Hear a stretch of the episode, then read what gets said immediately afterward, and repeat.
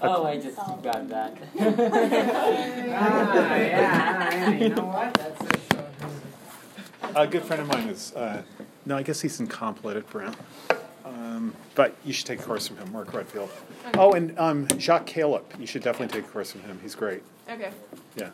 I'm not good with names. Maybe you want to email it. Okay, I will. I will. Um, just don't trash the email. Okay. Maybe I'll send you a portal. As long as you don't start it off with unfortunately. yeah, unfortunately, you should take a class with my friend. Well, you'll have to decide in six or seven years whether it was fortunate or not that you went to grad school. But I won't be moving back in with my parents. so Well, there is that. There's no turning back now. There's no turning back ever. You're so far weighted in blood. the oceans cannot wash the blood from your hands at this point. Um, hi. Hi. Hi. I like So- your haircut. Thank you. Uh, just to remind you, you have a vacation next week, so don't come on Tuesday to this class because most people won't be here, and then you'll wonder what's going on. Uh, I realized that I said something that I was trying to figure out why I made this mistake last week. Some of you actually looked um, surprised, but no one said anything. Do you remember the mistake I made on Tuesday?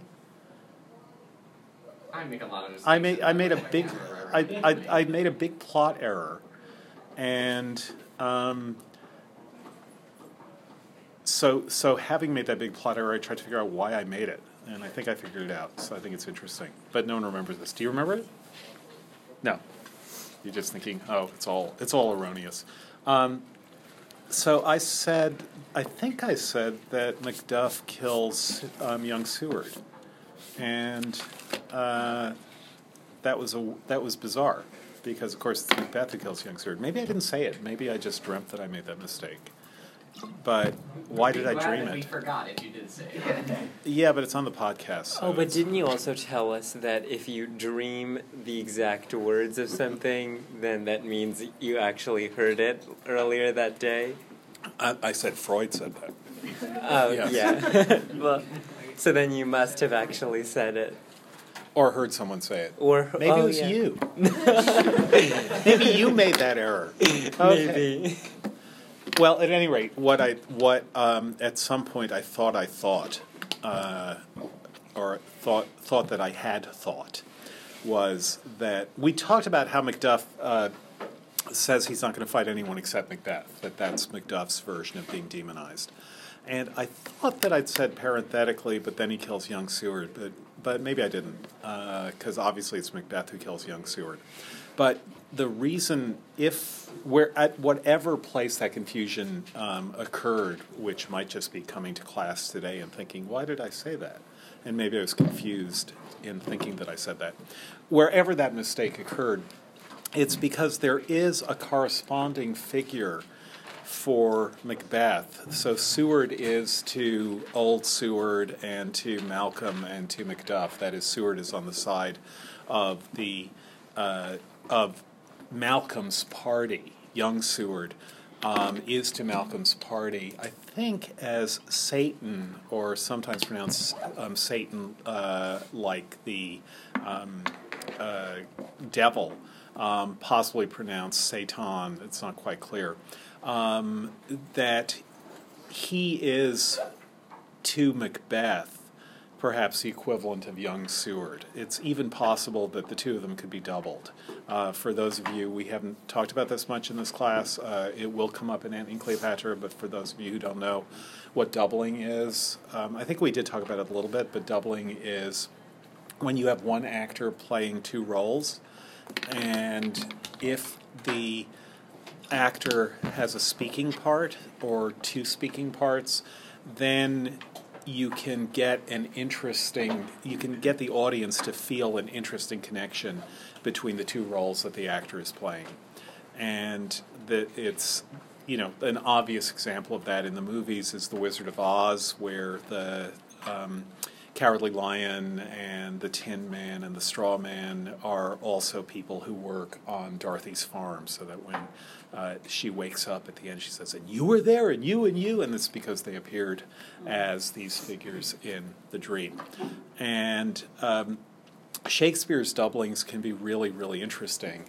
Uh, for example, it's a standard thing to do, although it probably, Shakespeare wrote it this way, but he probably didn't um, play both parts, but it's a standard thing to do to have the ghost and Claudius played by the same actor.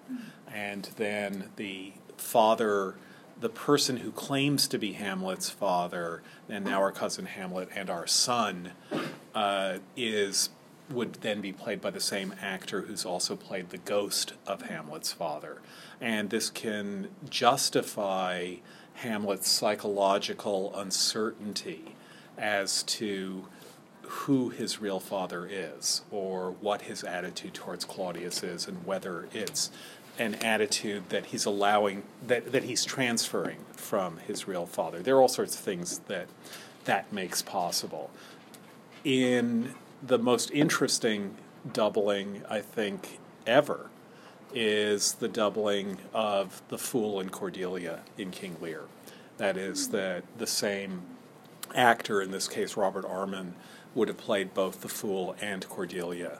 And the relationship of the child and the figure who stays loyal to Lear, the way Edgar stays loyal to Gloucester, Edgar calls himself a fool at one point. He says, Bad is the trade that must play fool to sorrow. That relationship does something between Lear and Cord- between the fool and Cordelia, and um, makes us see some of Cordelia in the fool, maybe, but maybe even more some of the fool in Cordelia. And that also explains what's a not sufficiently debated line, which is Lear comes in and says, And my poor fool is hanged. And most footnotes will tell you, wrongly in my opinion, but most footnotes will gloss that as fool, term of endearment for Cordelia. And why that would be, why he would call her a fool and treat that as a term of endearment, the, the footnote writers don't say. They just learned it when they were undergraduates and then they thought that's the truth. So don't learn that. Learn that, the, that when the fool is hanged, it's the fool who's hanged. At any rate, um, yeah. Um, I remember you saying that in, in, in Shakespeare's plays, that the different scenes have different social spaces, and since the characters, characters are doubled, they are not supposed to meet ever, and so like, but if, if what you said is the case, then like, one argue that like it, it's not just like a different social spaces, rather, but it's like a reiteration of like a, a, certain social space, but in a, in a kind of different tone or. Okay, so say more about that. Like the and the King and the the King, like they, they are different social spaces, right? Yeah. Because there are different scenes and there are different characters. Yeah. At the same time, like if they are doubled, like the same actor, and there's like a certain like the undercurrent of relationship, and like I, I don't know, like how how that plays out. Um, so are you asking technically how it plays out or, No, or the effect that it has? Uh, The effect that it has on how we define a social space? right. Yeah. Okay, so yeah, so if you say that what when we're talking about how you know that that there's the end of a scene, it's that one group leaves the stage and another group comes in, and that's why convergence at the end of the play, when everyone who is still alive uh, appears in the last scene. uh, the, there's some exceptions to this, but most living people still appear in the last scene, unless they're doubled, in which case you can't have generally you can't have both. Um, I think the exception to that rule is Twelfth Night, but I think Twelfth Night is, is very tricky that way. Um, but that if you think of just to just to remind us of how that works is you have different social groups and nevertheless they are going to form and reform and reform so that there will be a group that is around Macbeth, let's say, and then um, there'll be another group that will be around Lady Macbeth. Uh, so that that could be a first division. That there's Macbeth who meets the witches and who talks to Duncan, and then Lady Macbeth, where we have a new scene when Lady Macbeth comes in reading a letter, and then hears from a servant that the king is coming that very evening. And so now we've had two social groups. One, which is, you could say, the group that's been at war, the men who have been at war. And then another social group, which is um, the people in Macbeth's castle, or in, in this case, in Lady Macbeth's castle. Then those two groups combine. When Duncan and Macbeth show up in at Macbeth's castle. But what's happened before that is you have two groups, one of which is, you could say, legally centered on Duncan because he is the highest ranking um, character in that group. Um, you all know that, that it's a standard thing in a Shakespeare play, unless there's a little coda, for the highest ranking person to speak the last lines. Um, so when a play ends, whoever has the last lines, occasionally you'll have someone addressing the audience, but whoever has the last lines within the fiction, that's the highest ranking person. So the last person speaking King Lear, anyone? King Lear. Yeah. No, King Lear's dead. Oh right, no. Edgar. Oh yes, I remember this. Yeah, because Edgar, like Malcolm, is about to become king. Uh, last person speaking Macbeth? Malcolm, yes. Um, he calls on each one whom we invite to see us crowned at Scone. Um, so, Ma- so we know that Malcolm is going to be king because not only does he say he's about to be king, but the play says it too by giving him the last speech. So, Hamlet, anyone? Last speech in Hamlet? No? The, the person who takes over the new throne. Yeah. Fortinbras. Yeah, who's who's wanted the throne from the get go and finally gets it. Yeah. So, back to what you were talking about, Would you consider the apparition of Banquo in Act 4, Scene 1, when he appears in what is called as doubling?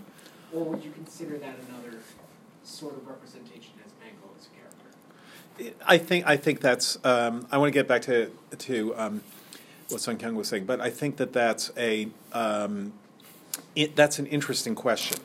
That is that uh, when you see um, an apparition, it's clear would be clear that the apparition is a vision and not the actual person. It's not like Banquo showing up at the banquet.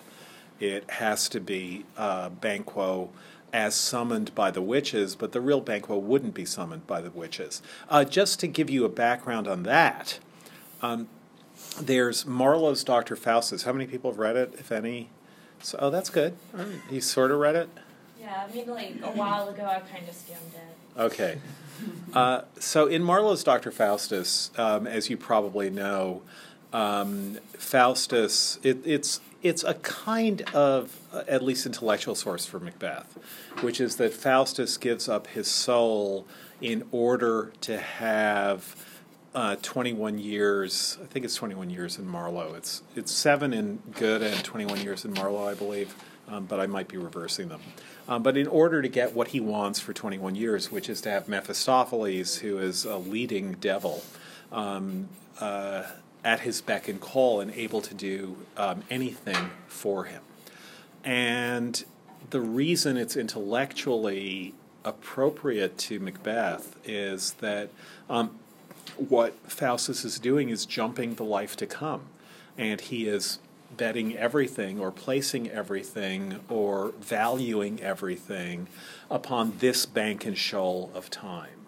As um, um, Homer Simpson says in a hilarious moment, but they're all hilarious, but there's a hilarious moment when Homer Simpson is um, about to. Uh, buy something at a ruinous inter- interest rate, and he says, I wouldn't have to pay it back for three years.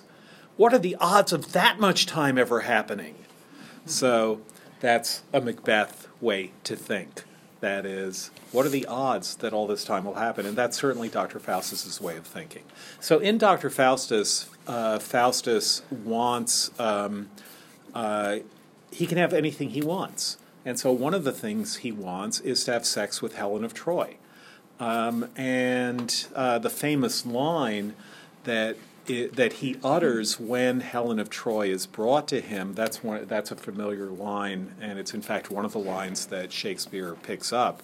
Um, but the line in uh, Dr. Faustus is um, was this the face that launched a thousand ships? Um, so that's a that that line is is a line that that uh, has become familiar, and but what Mephistopheles explains is that it's not the real Helen and the various other um, famous historical figures whom Faustus meets are not the real figures. They are devils who are playing the roles of the real figures, and because they are absolute shapeshifters and can look and be and present as anyone um, that they want. Have you guys seen the Star Trek movie, The Undiscovered Country? You guys don't watch Star Trek movies? Are you watching Picard? I watch Star Trek movies. Okay, but not the but Undiscovered that Country. one. Okay, it's a, that's a good one. Um, there's a moment. What, what's the line from Hamlet? Hamlet? Yes, that the fear of something after death, that undiscovered country from whose bourne no traveler returns, puzzles the will. Um, Something with the whales, is it?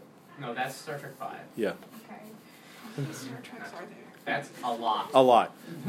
New ones, old ones. You should be watching Picard. It's good, at any rate. Um, and that way you can see Patrick Stewart playing Picard as well as Macbeth.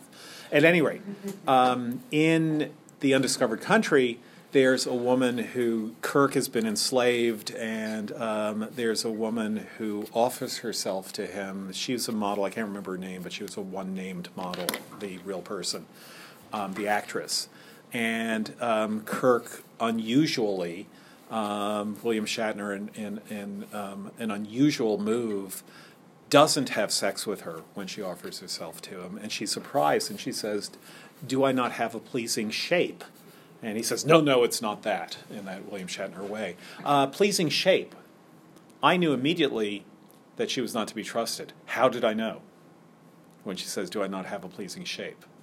She's Read- a shapeshifter. Yeah, but readers of Hamlet, she is a shapeshifter. It turns out she's a shapeshifter. The spirit that I have seen may be a devil, and the devil hath power to assume a pleasing shape, says Hamlet. So it's a nice little gesture that uh, the movie is making towards Hamlet and um, telling you d- that ple- that that devils have power to assume a pleasing shape. So that's what happens in Dr. Faustus. That's what happens in um, Hamlet, or is potentially happening in Hamlet when Hamlet thinks perhaps this is not his father, but a devil who looks like his father, and then that would presumably would ha- be what's happening with Banquo when the apparition appears that looks so much like Banquo. Of course, it would be the same actor, and there'd be something really interesting about an actor doubling himself at that moment, or doubling someone who looks like him. As I say, I think that happens in Twelfth Night as well, in a non supernatural way, but, but, but it's an interesting question. But to go back um, to um, the idea of the leading figure within a social group, so that if you say if you say a scene is always going to constitute a kind of social space, which is the space of the characters in that scene, it's also going to be the case that in many many scenes, maybe the majority of scenes, there will be the alpha um, uh, figure within the scene uh, the figure who most obviously the king or Lady Macbeth or the or Lady Macbeth in Macbeth, um, but the figure who dominates the scene, and therefore is at the center of that social space. But because social spaces are always shifting, are are the the um, social groupings are always changing. Otherwise, you couldn't have interaction between social groups people are leaving one group and going to another, um, the center of the scene will sometimes also change. So, a basic idea would be that you have, let's say, um, I'm trying to think of an obvious version of this. You have Holmes is the center of all the Sherlock Holmes scenes, and Moriarty is the center of all the Moriarty scenes. And there are people who are going back and forth, and scenes and, and social groupings are shifting, but there's also a basic definition of each social group. and one is the Holmes group, whoever happens to be with Holmes at the time, and the other is the Moriarty group, whoever happens to be with Moriarty at the time. Um, and there can there can be shifting back and forth, but finally, what you wait for until the end is Holmes versus Moriarty, and then that's when you get the convergence when everyone comes together. In Macbeth, you could say that the official center of the war zone scenes is Duncan. Um, it's not so clear, although it becomes clearer, how how officially Macbeth is the center of those scenes, or how even unofficially he is, because he and Banquo come in as equals. Um, the witches say of Banquo that he is not so happy of Macbeth, but also happier. And um, Macbeth having asides, that kind of makes him central, but Banquo commenting on his asides also tends to make Banquo central.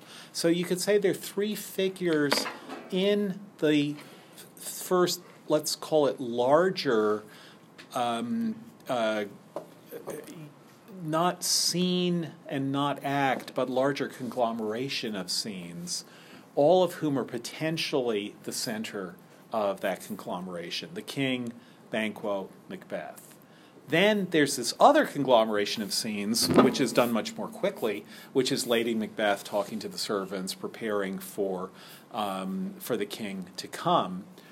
Then, in the scenes which center on Duncan, let's say, they stop centering on Duncan when he's killed. Then they can no longer center on Duncan and Macbeth goes farther to the center. Still, Banquo and Fleance are out riding. They're talking. They're looking. They're they're they're going to walk to the castle. And so now there's scenes with Banquo and scenes with Macbeth, but then Banquo is killed. And so now Macbeth is the last Scot standing in one um, in, in one conglomeration of scenes. In the meantime, what's happened is Macduff, who is present, who shows up and is present when Duncan's um, murder is discovered, leaves. And now the other conglomeration of scenes is going to center, at least in the audience's mind, it's not as it's not that Macduff has a huge role in the play, lines line wise. He has a huge role in the story, but his he doesn't have a huge number of lines. Macbeth, Bloom points out that, that a third of the play is spoken by Macbeth. That's a whole lot. Um, but uh, Macduff maybe has a tenth as many lines as Macbeth but nevertheless, he's the center of the other scene. Malcolm isn't. Malcolm is the official center of the um, of, of Macbeth's opposition, but of, of, of the legitimate party, let's call them. But Macduff is the center of that other scene, and so they're kept apart, and they only finally converge and come together in the last act of the play, in the last. Um, uh, essentially the last scene of the play.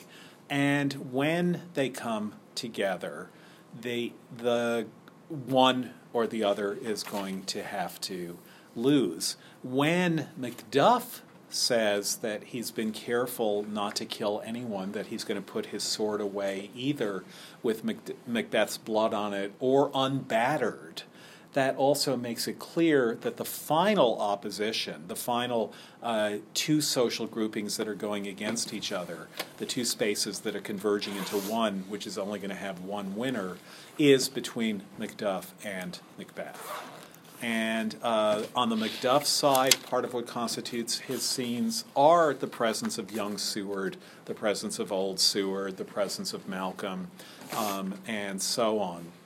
On the Macbeth side, the only equivalent of that, since Lady Macbeth is now out of the picture, um, the other possible uh, dominator in that scene, but she dies. Uh, she kills herself. So the only other possible. Um, have a great trip. Thank you. When are you leaving? Uh, I'm leaving. I'm actually leaving. I'm going home now and then taking the plane from there. So, So, yeah. Yeah, so tomorrow. All right. but I'll be back on. I'll only be returning on Tuesday. Yeah. Okay. Well, have a great time. Thank you. Have you been there before? Yeah, like four years ago. Okay. Well, I hope it's great. Thank you. Um, is so once Lady Macbeth is out of the picture, then it's really Macbeth, and part of what's going on. Again, this is this is following up on what you said, is that if his if what space is in Shakespeare, um, the some of you know that the great one of the, the great philosopher and one of the founders of sociology, um, Georg Simmel, had uh, wrote an essay called "The Stranger," and in that essay, he has an amazing throwaway line where he calls space at once. He says of space, space is at space, space. You know, space is the final frontier. Um, is at once the symbol, spatial relations, he says, are at once the symbol and the condition for human relations. So, spatial relations are both the symbol and the condition for human relations. They're the condition for human relations because we relate to each other spatially, because um, when people talk, they're face to face, or um, they're in each other's presence, or there is some version of being in each other's presence. And so human relations require space. You couldn't have human relations without space. That's why we call it cyberspace. If you have human relations over cyberspace, it's still a kind of space, but it's also the symbol of human relations precisely because space is the way we differentiate ourselves from others, the way we differentiate people from other people. And that is an idea that is that is central to, to Shakespeare and to all scenic art, um, to all art which cross cuts, all narrative which cross cuts. And so, what we're seeing happening to Macbeth is that his space is large when there are lots of people there whom he commands. And that would be something like the banquet scene when everyone is sitting there scared of him and having to have a good time. And the only person who doesn't show up for the banquet, to Macbeth's surprise, the um, person who refuses to come to the banquet is Macduff. And that starts establishing Macduff as the center of a different space, the space that is counter to Macbeth's space. And for Macduff, that's a very small space. Um, it's really interesting to notice how much Shakespeare does a crypto balancing of the Macduff story with the Macbeth story. That is to say, Shakespeare is really, really, really good at giving you the kinds of parallels that um, lots of playwrights, lots of writers give you, where you where you see a where, where you see symmetry um, on both sides, let's say, of a conflict. Um, but Shakespeare is also really, really good at not making that symmetry obvious in any way because he doesn't want it to be obvious. Obvious symmetries are easy, but Shakespeare is actually quite amazing at making the symmetry something which an audience is not going to consciously see, but nevertheless they're going to be consciously affected by. Uh, to give uh, an example, a fairly obvious one from King Lear, um, just to show how Shakespeare is uh, not making the symmetries too in your face is the the Gloucester story and the Lear story are obviously balance each other, but Lear has three daughters, Gloucester has two sons. So immediately there's difference within the symmetry. Lear's youngest daughter is the good daughter, Gloucester's older son is the good son. Later on, another um, Edgar is going to point out another symmetry when he compares himself not to Cordelia, but to Lear. and compares Gloucester not to um, Lear, but to Goneril and Regan. And that symmetry might, e- might in fact be the deeper one in King Lear, that comparison. But it's certainly not the obvious one, even though Edgar says it, it's not an obvious comparison. So here, the comparison are the two Macs, Macbeth and Macduff, and um, both of them are have are married to women who are strong and critical of their husbands. And in both cases, we see the women alone in their own castles when their husbands are away. And in both cases, the women talk about their husbands when their husbands are away and give a pretty good, even if partial, a pretty good character analysis of their husbands. Um, then there's also the the idea that Lady Macbeth is a mother. I have given suck and know how tender tender 'tis to love the lad that milks me, and of course Lady Macduff is a mother, as because we see her son, and then it's um, she and her babes are killed. When Lady Macbeth therefore says, "I would." Um, uh, uh, smash my child's head if I'd sworn to do it, that idea, the notion of Lady Macbeth's child dying, in a sense, becomes real in the mirror image of Lady Macduff's child dying. And Lady Macbeth and Lady, Macbeth, Lady Macduff, they both die. That's another thing that um, makes those two um, stories similar. Now, obviously, Lady Macbeth c- commits suicide. Lady Macduff doesn't. Obviously, Lady Macduff's children are present in the play. Lady Macbeth's are not. Um, and so it's not an obvious connection to make. But how many actors do you need if you're staging Macbeth and you need people to play Lady Macduff and Lady Macbeth? Could double it. Yeah, yeah, it's a clear doubling, where you would you would have. Remember that the female parts are played by boys. Um, Robert, as I say, Robert Armin um, does play Cordelia, but he could do anything. But generally, the female parts are played by boys, and the um, Bloom suggests, by the way, I hope you notice this, that Armin probably played the porter, which um, is almost certainly true.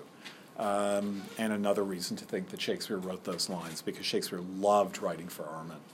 Um, but there are not that many boy actors.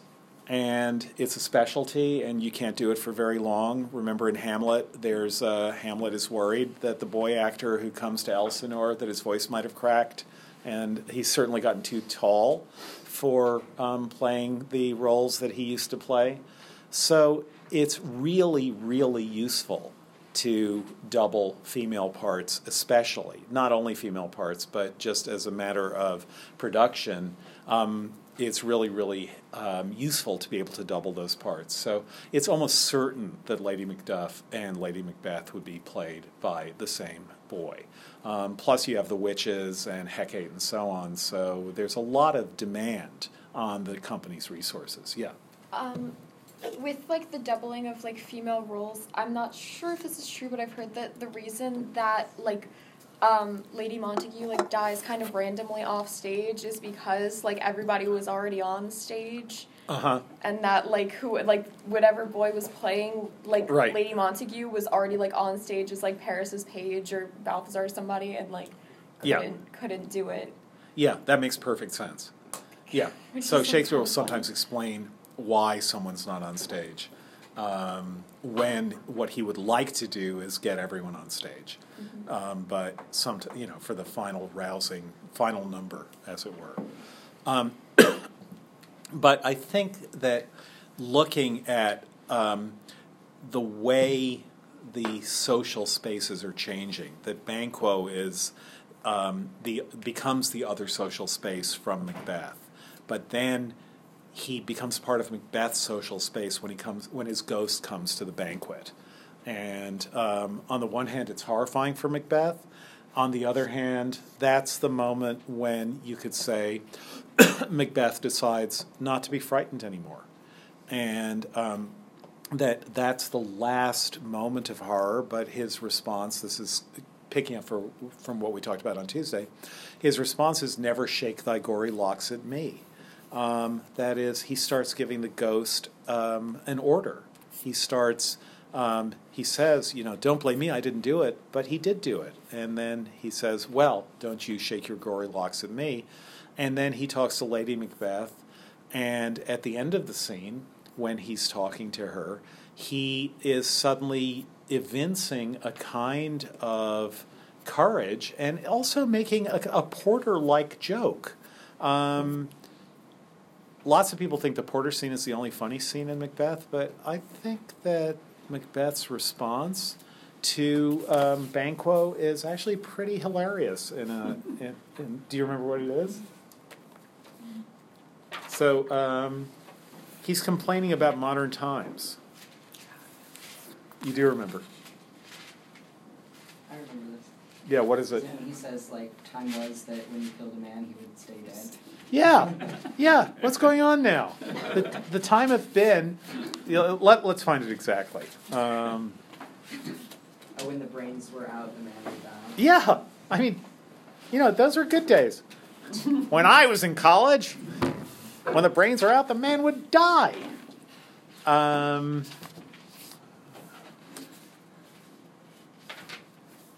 Yeah, it's on uh, um, what's Act Three, four, right? Scene four, line around line seventy-five. Line Yeah. Seventy-three, where it starts. You have the art in it's page two twenty-three.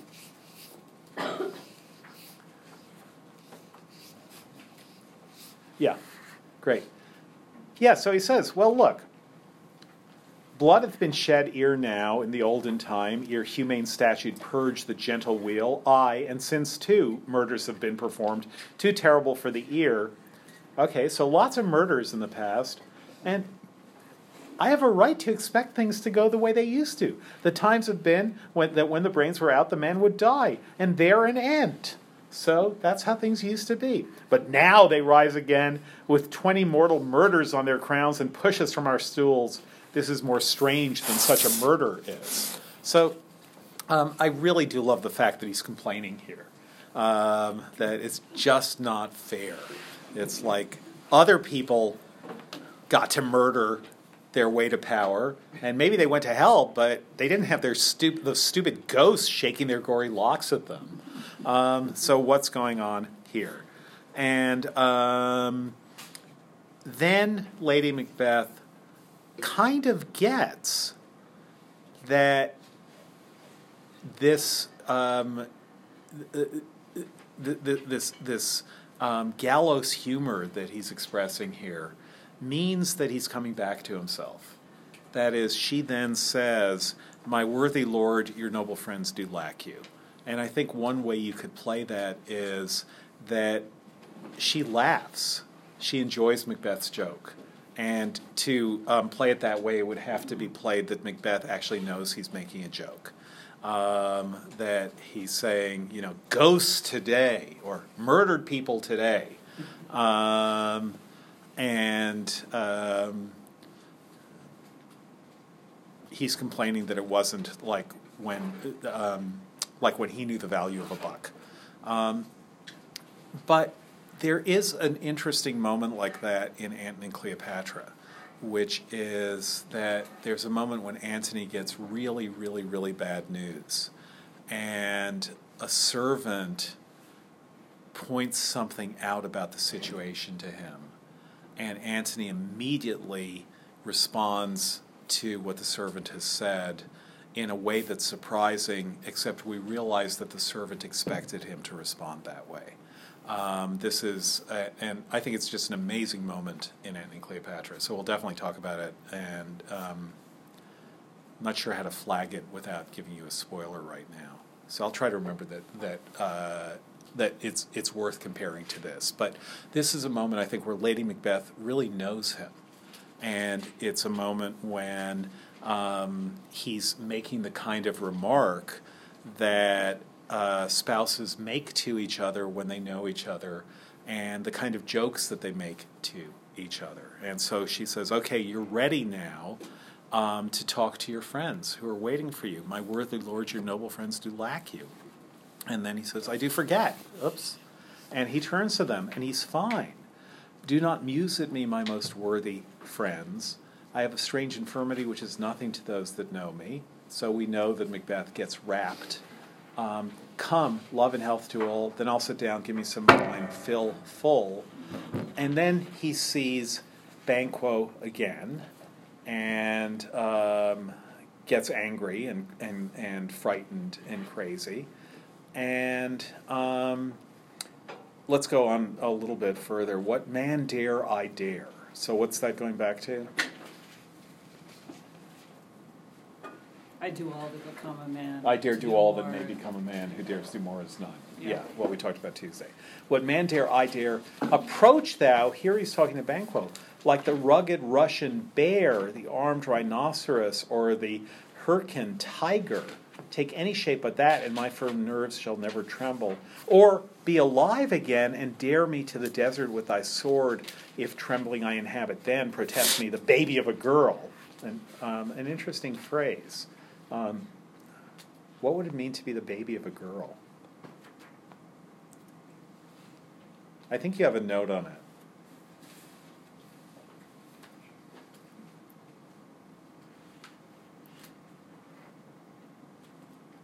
Yeah, it says uh, it says like a, a girl's doll, a toy.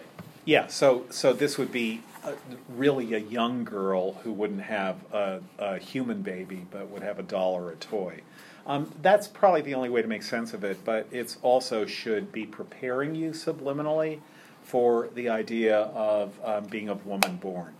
Um, being the baby of a girl is um, uh, setting up the idea that's about to come about um, and repeated several times, which is the status of being no man of woman born. So I'm not the baby of a girl, is what he's saying. But then notice what he's doing is he's complaining to Banquo, even as he says, I'm terrified. He also says, Avaunt and quit my sight. And that's something different from, oh no, I'm really frightened, what are you doing here? It's a step beyond never shake thy gory locks at me, thou canst not say I did it. Um, it's a step beyond that because now he is um, telling Banquo to leave, and what does Banquo do at the end of this scene, at the end of this speech? He leaves. Yeah.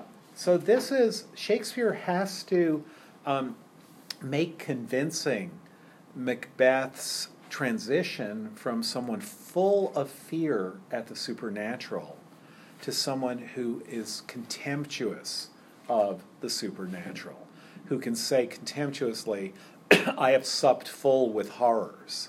And um, what that line means is that horrors don't horrify him anymore.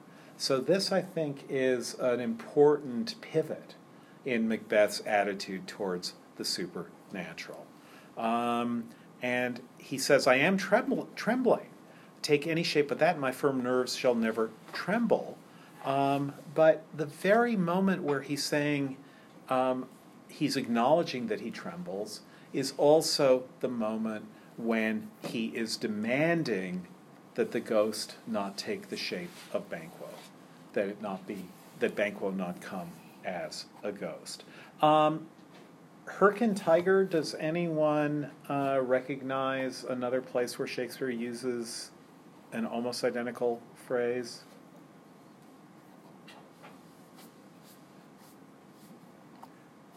So the rugged Pyrrhus, like the Hyrcanian tiger, says Hamlet, and then he stops and says, No, no, 'tis not so.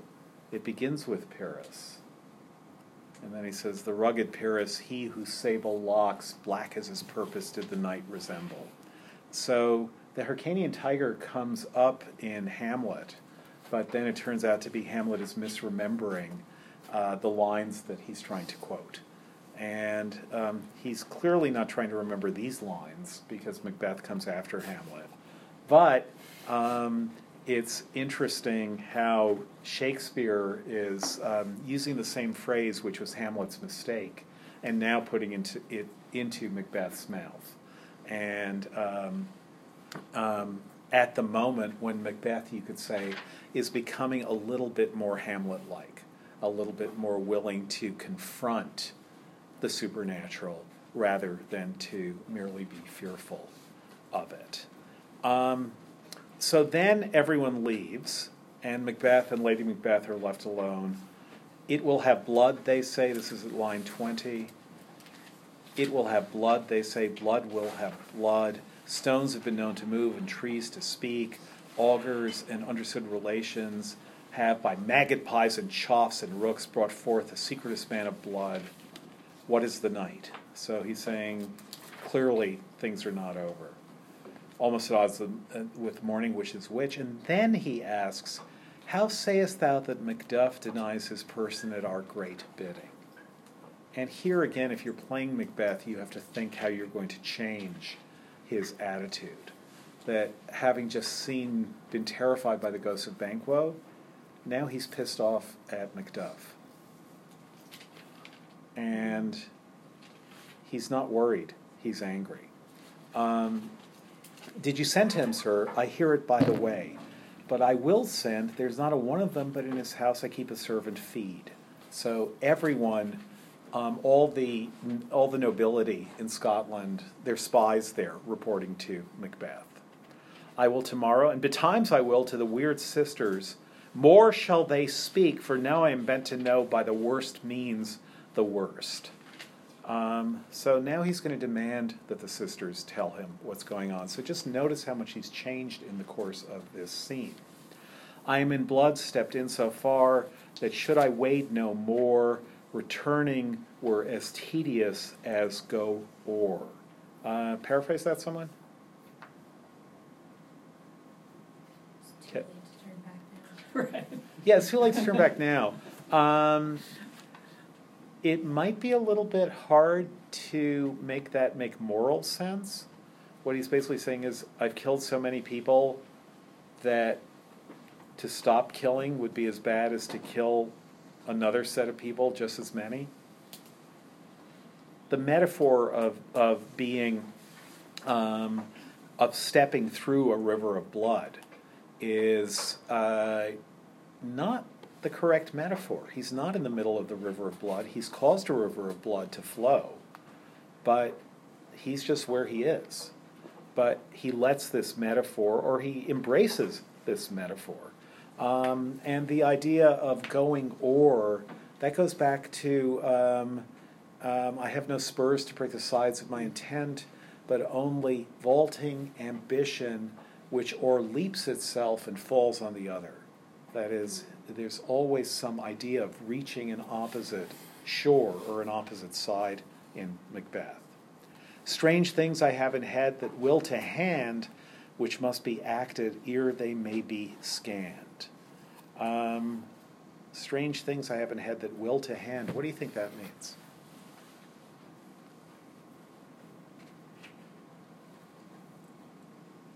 How do you paraphrase that line?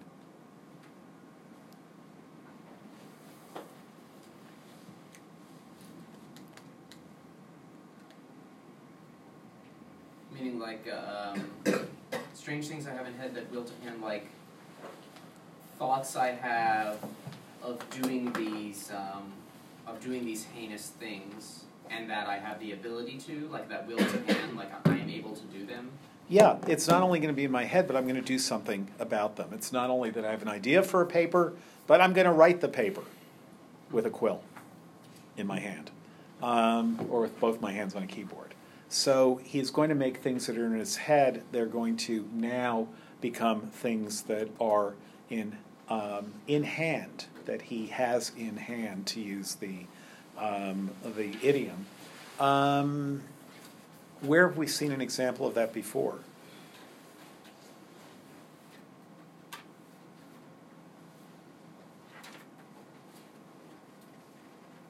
He even calls it a dagger of the mind. So he has a he has a dagger in his head, Um, is this a dagger that I see before me?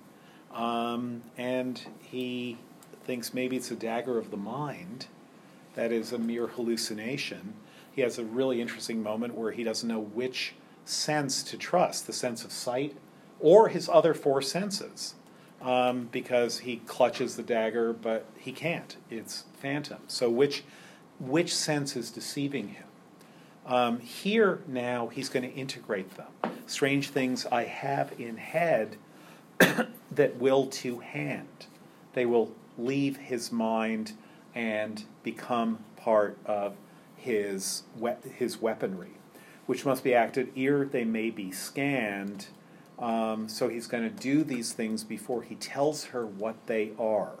And so suddenly she's not running things, he is. You lack the season of all natures, sleep. Come, will to sleep, says Macbeth. My strange and self abuse is the initiate fear that wants hard use. We are yet but young indeed. So he's saying he sees himself losing fear, no longer being fearful. And seeing himself no longer being fearful is um, that is going to be the second half of the play, um, or the rest of the play. Macbeth, um, as he says, almost losing the taste of fear. That uh, fear is no longer an issue for him. Um, okay, let's go to um, yeah. Yeah, a quick question about something you mentioned earlier. Yes. Um, in, I believe it's Act 5, Scene 1, when Lady Macbeth comes in as the doctor and the gentlewoman are talking. Yes. What are we to make about her speech where she references the original scene of knocking at the gate? Yeah. So, what do you want to make of it? I mean, it seems like a nice homage to something that was already stated prior, Uh huh. but it just seems a little bit confusing because I don't know if she actually witnessed the knocking on the gate. Well, remember, um, Macbeth says, "Wake, wake Duncan with thy knocking. I would thou couldst." That is, that the knocking occurs right after Macbeth has killed Duncan, and he's got to get into his nightgown uh, so that it doesn't look like he's already been around. So she hears the knocking then too, and um, the the the porter's response to the knocking it takes him a, really long time to open the gate, um, but the knocking is something that that the terror begins with. For us, you could say the terror begins when Macbeth hears the knocking and he doesn't know what it is.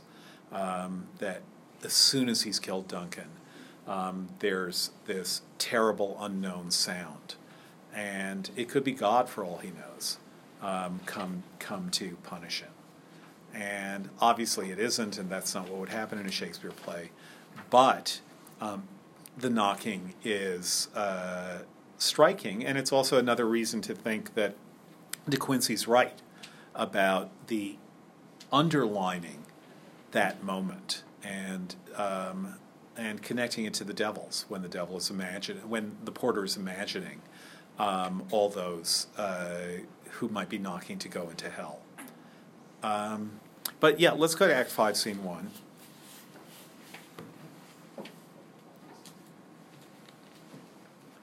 So um, another female character. Clearly, um, you can double her with anyone except Lady Macbeth because she observes Lady Macbeth. But um, the doctor is there in the middle of, of a conversation, um, and what the gentlewoman is saying is that she's sleepwalking. Since His Majesty, at line, line four, since His Majesty went into the field, I have seen her rise from her bed, throw her nightgown upon her, unlock her closet, take forth paper, fold it, write upon it, read it, afterwards seal it, and again return to bed, yet all this while in a most fast sleep. Um, why do you think she is doing that? Why is she writing? Taking paper, folding it, writing on it, reading it, sealing it again. Yeah. Is this a type of confession? Is that the kind of thing that she's doing? Like she's writing down her deeds, or at least in, metaphorically so? Okay, so if we found that paper, what you would find, what would you, what do you think would be in it? Let's say you're doing the novel version of I don't know for I, I don't know for sure what would be in it, but the it, it very well since she is asleep, it very well may be gibberish. However, the act of writing on the paper and so like doing this subconsciously is perhaps like her her subconscious desire to um, confess to her deeds or to own up to the things that she has done. That may or may not be true, but that's that's at least a surface level. Okay, so so writing a confession Yeah. um, is is uh, that's a possibility. It's what Richard II they demand of Richard II that he write out his confession, which he refuses, but the um, or that he read his confession, which has been written out for him, but he refuses. Yeah, Cassie. I think, um, I actually think that like a confession is the most is like the most obvious interpretation, but I also do wonder whether um, you could think of it instead as Lady Macbeth wishing that she'd like responded to the initial letter that she received in the play differently. Like I think that there's a very like in terms of like visual cues, um, the first time we see Lady Macbeth, she's like reading a letter, and that's when she makes this decision to like support the killing Duncan plan instead of like uh, not supporting it, I guess. Um, and so I like I don't think that if you read the letter that she's writing, it would literally say like literally be a response to Macbeth saying like don't kill Duncan. Mm-hmm. Um, but I do think there's a lot when she like shows up on stage. Um, there's a lot of references to her thinking about like things that have happened in the play and wishing that they could have gone differently. Like she says, right after she says the like, the line we just read. Um, she says, like, what's done cannot be undone. Mhm. But then basically everything she says is an attempt to like recreate things that have already happened and she never explicitly says that she wishes they'd gone differently but i think that that's what the reference to the knocking at the gate gives you too is like here's another moment in the play that was like very pivotal and if she'd done something different and like said something different to macbeth there might have been a different turn of action Mm-hmm. um, so I don't necessarily think it's explicitly remorse, but I do think that there's like a a strong desire to at least explore what might have happened if she'd just like done the opposite thing and all of these opportunities to do the opposite thing. Okay, good. Yeah, yeah. Uh, Tish, were you Oh, going to say? no, it's simply similar, yeah. Okay. Yeah. Yeah. Could it be potentially like something adjacent to like a suicide note? Because she doesn't come back like after she leaves at that point, she like doesn't come back. Yeah. Yeah. So, um, And like whether there like there is a confession aspect within it, but Mhm. like the idea that like that's like what she wants to yeah, say. yeah, yeah. Um, certainly, uh, we know that she. We find out that she's killed herself, and the question is how people know. But maybe it's maybe it can be obvious. Um, the, I it definitely seems to be the echo of Lady Macbeth entering with a letter the first time that we see her, and um, you could imagine it. Um, you know, if you think of what the audience is seeing, um, well, we're not seeing it, we're hearing it. Um, but if you think of what the audience is hearing, we're bound to be reminded of the letter that we first see her reading. And then um, it has to be, in some way or another, the case that the um, writing expresses dissatisfaction. Uh, you may not have to go farther than that, but it's as though um, whatever revisionary action she's engaged in, and by revisionary action I just mean here's Lady Macbeth with another letter. So it's a revision of the first time we see her. So whatever revisionary act she's engaged in, it is a revision. It's uh, things are not the way they were when she fir- when she got that first letter and was so happy about it. And so somehow, you know, she's sleepwalking. It may be that there's nothing more to this than that she's going obsessively going over something that has led to disaster. something that she feels is disastrous. And uh, if you were dreaming in such a situation, you might dream of the letter, or of writing a letter, or of writing and reading what you wrote. And um, the actual words might not matter so much as that it's a kind of remorseful attempt rather than a repenting attempt to redo what's already been done, to be again what she was when we first saw her. Um, all in a most um, in a, in a most fast sleep. Um, so the doctor hopes that uh, she get, that she's getting the benefit of sleep um, while watching, um, and in this slumbery agitation, besides her walking and other actual performances, what at any time you, have you heard her say? That, sir, which I will not report after. So, what has the gentlewoman heard her say? She won't repeat it. So, what does it have to have been? Yeah, and it's in fact what we're going to hear her say in a little while. Um, and the the doctor blames the gentlewoman for hearing it. Uh, you've you've heard what you shouldn't have heard. Um, so here she comes. Uh, this is her very guise, and upon my life, fast asleep. Observe her stand close. How can she by that light? Um, why? It stood by her. She has light by her continually. Tis her command. So she's afraid of the dark now. You see her eyes are open, aye, but their sense are shut. What is it she does now? Look how she rubs her hands. It is an accustomed action with her to seem thus washing her hands. I have known her continue this quarter of an hour. So we're seeing a little bit, or Shakespeare has observed um, OCD, obviously, and here he's putting it to use. Um, it's always interesting to to uh, see what it is that Shakespeare has observed. There is a branch of um, historical readings of literature which are uh, um, which, which, are medical investigations. Um, that is, you look for uh, the symptoms that are being described in works of literature that now we understand, or, or uh, medical professionals understand what they're symptoms of. And um, so this would be an example of that. The most famous, I think, is um, do you know how this goes, biblical readers? If I forget thee, O Jerusalem, anyone know where that goes? May my right hand lose its cunning, my tongue cleave to the roof of my mouth. Oh. So what's being described there? Oh, heart attack. No. Oh. No. My let, may my right hand lose its cun- cunning.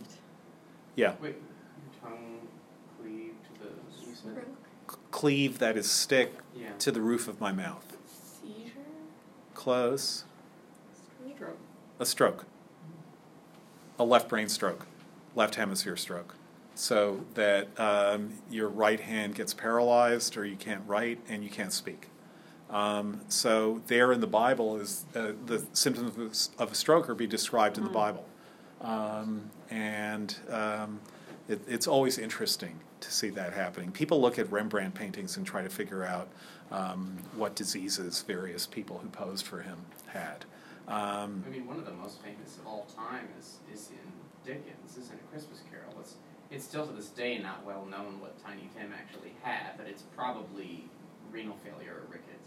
Oh, really? Yeah, because because it can't be. Some people thought TB because of his coughing, but it wouldn't do that to his leg. Yeah. However, some some type of organ failure, like liver or kidney failure, would d- does have effect on the leg, usually in the form of uh, itching or, or some kind type of swelling. Huh. Uh, and so that that very well may be that. And and vitamin A deficiency. I think it's vitamin A deficiency, which is for kids with sometimes also has that presents that way. So maybe the goose has a lot of vitamin A in And its both, liver. well, both of these things would have been um, common at the time Yeah, for, for him to have gotten. So like it could have been many things, but those two things are probably the most likely. yeah. Um, interesting. No, I didn't know that about Tiny Tim. That's great. Um, and then he gets some goose liver, and that gives him vitamin A, and then he's good, right? You know that, uh, uh, yeah, liver's, liver is largely composed of vitamin A. Yeah. Uh, a polar bear's liver is almost Will kill you. entirely vitamin It'll A. kill and you. A spoonful of Yeah. polar bear liver will have you die of vitamin A poisoning. So Yeah. if you're ever uh, in the Arctic and you need to survive, don't eat polar bear liver. Yeah. Um, the rest of the bear's okay. there you Uh, go. All right.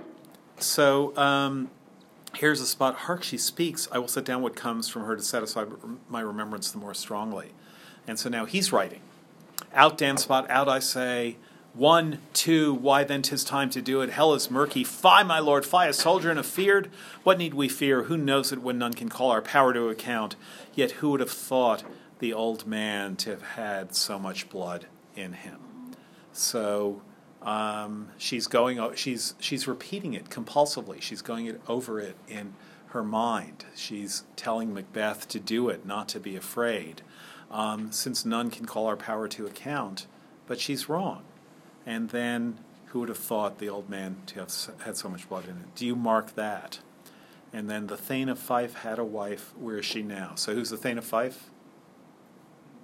Macduff. So now she knows what's happened to Lady Macduff. And here's a little, she goes into a kind of nursery rhyme to do that. The Thane of Fife had a wife. Where is she now? What? Will these hands near be clean? No more of that, my lord. No more of that. You mar all with this starting. So what's she thinking of that of at that moment? You mar all with this starting. No more of that, my lord. No more. when he like isn't like when he's like putting it off and he's like no I can't Well, Well, isn't the mar is like to make something worse, right? So like you mar all with the starting. Is that a reference to the banquet? Where Yeah. He, where he's where like when you say like don't start, you mean like oh don't get crazy, or like, don't yeah. do this. Don't startle. Yeah. Um, yeah. Yeah, it's, so it's the word start as to be startled. Um, um, uh, the memory I started at, my starting moves your laughter, uh, line from Browning. So um, she's going over the whole thing in her mind.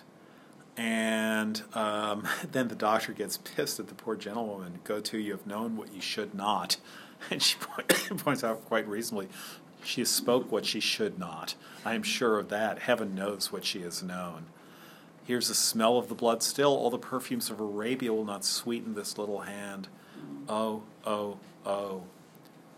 Um, her heart is sorely charged, says the doctor. Um, and um, the one thing that um, I wanted to point out is um, where'd it go? Huh.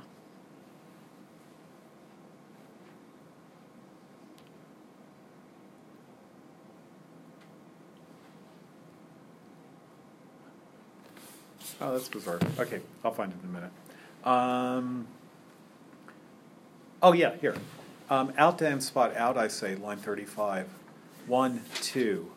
Why then tis time to do it? Why does she say one, two? Yeah. I have a note on it. What's your note? Um, it says um, the one two is a reference to presumably she is counting the strikes of the clock that she named on the night of the murder. Right, and remember what Macbeth. Remember what Macbeth hears before he goes off to kill Duncan. Here's the bell. Um, that is, he says, um, "When my drink is ready, um, bid your mistress strike the bell when my drink is ready." And then he hears the bell and says, "Hear it not, Duncan, for 'tis a knell that summons thee to heaven or to hell." Yeah. Could we, like as we did when we talked about that line, connect it to the line in Hamlet where he says, is, is it Hamlet or is it, yeah, where he says a man's life is to say one. is no more than to say one. Yeah. And um, which we will then connect to Macbeth, um, saying tomorrow and tomorrow and tomorrow creeps in this petty pace from day to day to the last syllable of recorded time, where a syllable is saying one. Um, time proceeds in syllables, in single syllables. So one, two would be a version of that as well. There are two, or you could say there are three ideas of time in Macbeth. Um, one is time as eternity, that is, time will go on forever.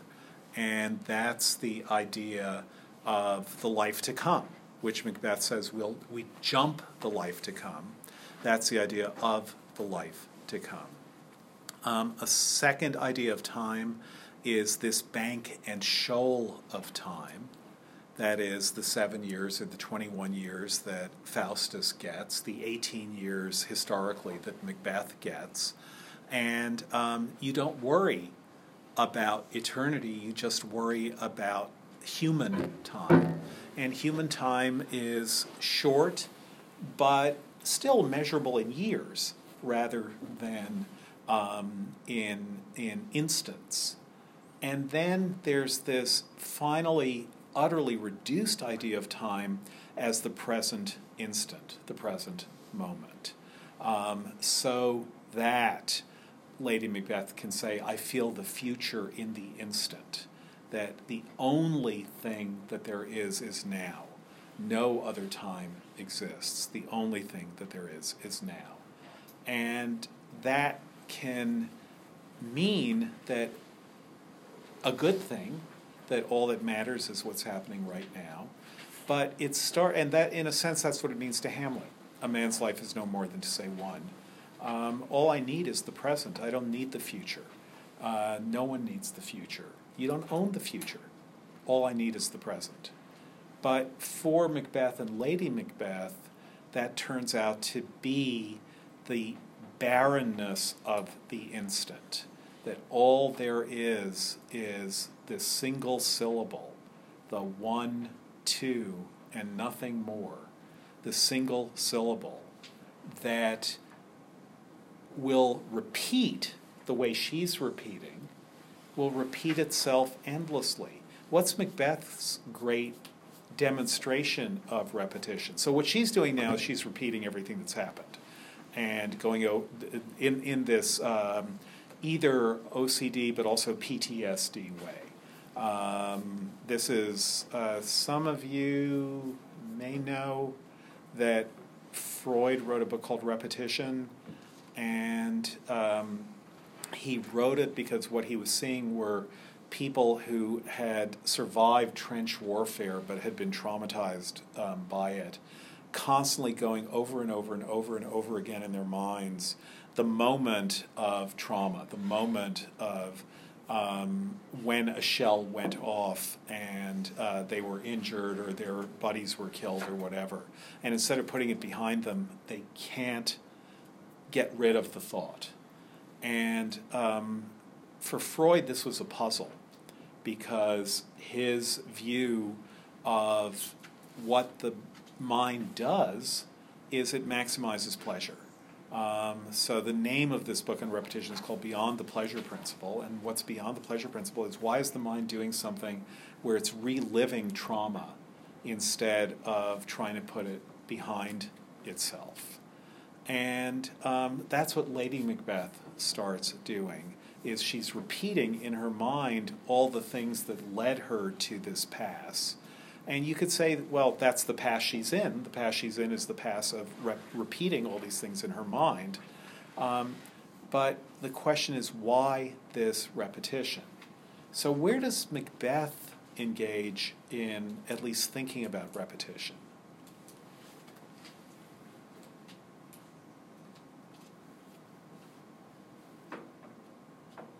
I actually, I already quoted it.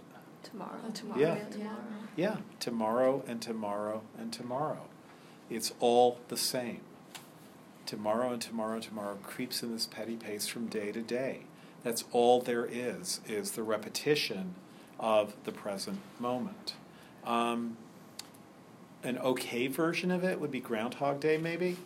Um, but only okay, not great until until the last day in Groundhog Day. You guys know the movie? Um, so if you don't, you should see it every day for the rest of your life. Um, the um, um, but the idea that nothing changes, that all there is is repetition, can mean um, that if your day's a good one, that would be great. But what Macbeth and Lady Macbeth are essentially feeling is that if you are suffering from repetition, and this would be a, this would be what Freud was noticing also, it's because your day was a bad one, because each day is something that you would want to escape. What movie has the last line? Tomorrow's another day. Anyone know? Gone with the wind. Yes, Gone with the Wind. Uh, last line of Gone with the Wind is, yeah, things are really crappy, but tomorrow's, that's not what she actually says. The things are really crappy part. Um, Well, the last, the last line of the West- Wing is tomorrow. oh, is it? Yeah, well, the last episode is called Tomorrow, and Oh, that's when they're on the plane after he's done being president, uh, uh, Abby asks him, "What are you thinking about?" And he says, "Tomorrow." Oh, that's good. Okay, so Macbeth is never thinking of tomorrow because tomorrow is the same as today. Um, to say tomorrow and tomorrow and tomorrow creeps in this petty pace from day to day means that tomorrow will be just like today, that it's already tomorrow, that it makes no difference, that no tomorrow makes a difference. And um, it's all the repetition of the present moment, which, far from being something that you're willing to give up eternity to enjoy, is itself what eternity is going to look like just tomorrow and tomorrow and tomorrow. Um, so, that idea of repetition, that's what um, Macbeth is. Well, he, do you do you remember? I'll just ask you this: what he begins to be aweary of when he's getting ready to die. What is it? thought someone whispered it. So it's "I begin to be aweary of the sun." That is daytime. He's weary of daytime. He's weary of days. And um, that's an extraordinary line. Again, to be a weary of the sun. Okay, I'm going to give you a little bit more reading. Um, over one of the weekends of break is officially part of homework time. Um, and we'll spend one more week um, on Macbeth uh, and then go to Antony Cleopatra. Have a good break. Professor, what's the deal with like the essays? Like a turn in whatever you want to kind of thing? No, you should. It, they'll. I'll. I'll send something over break also. But basically, write about Macbeth. It's due. Um, I think I said March seventh, but I'll look on the syllabus.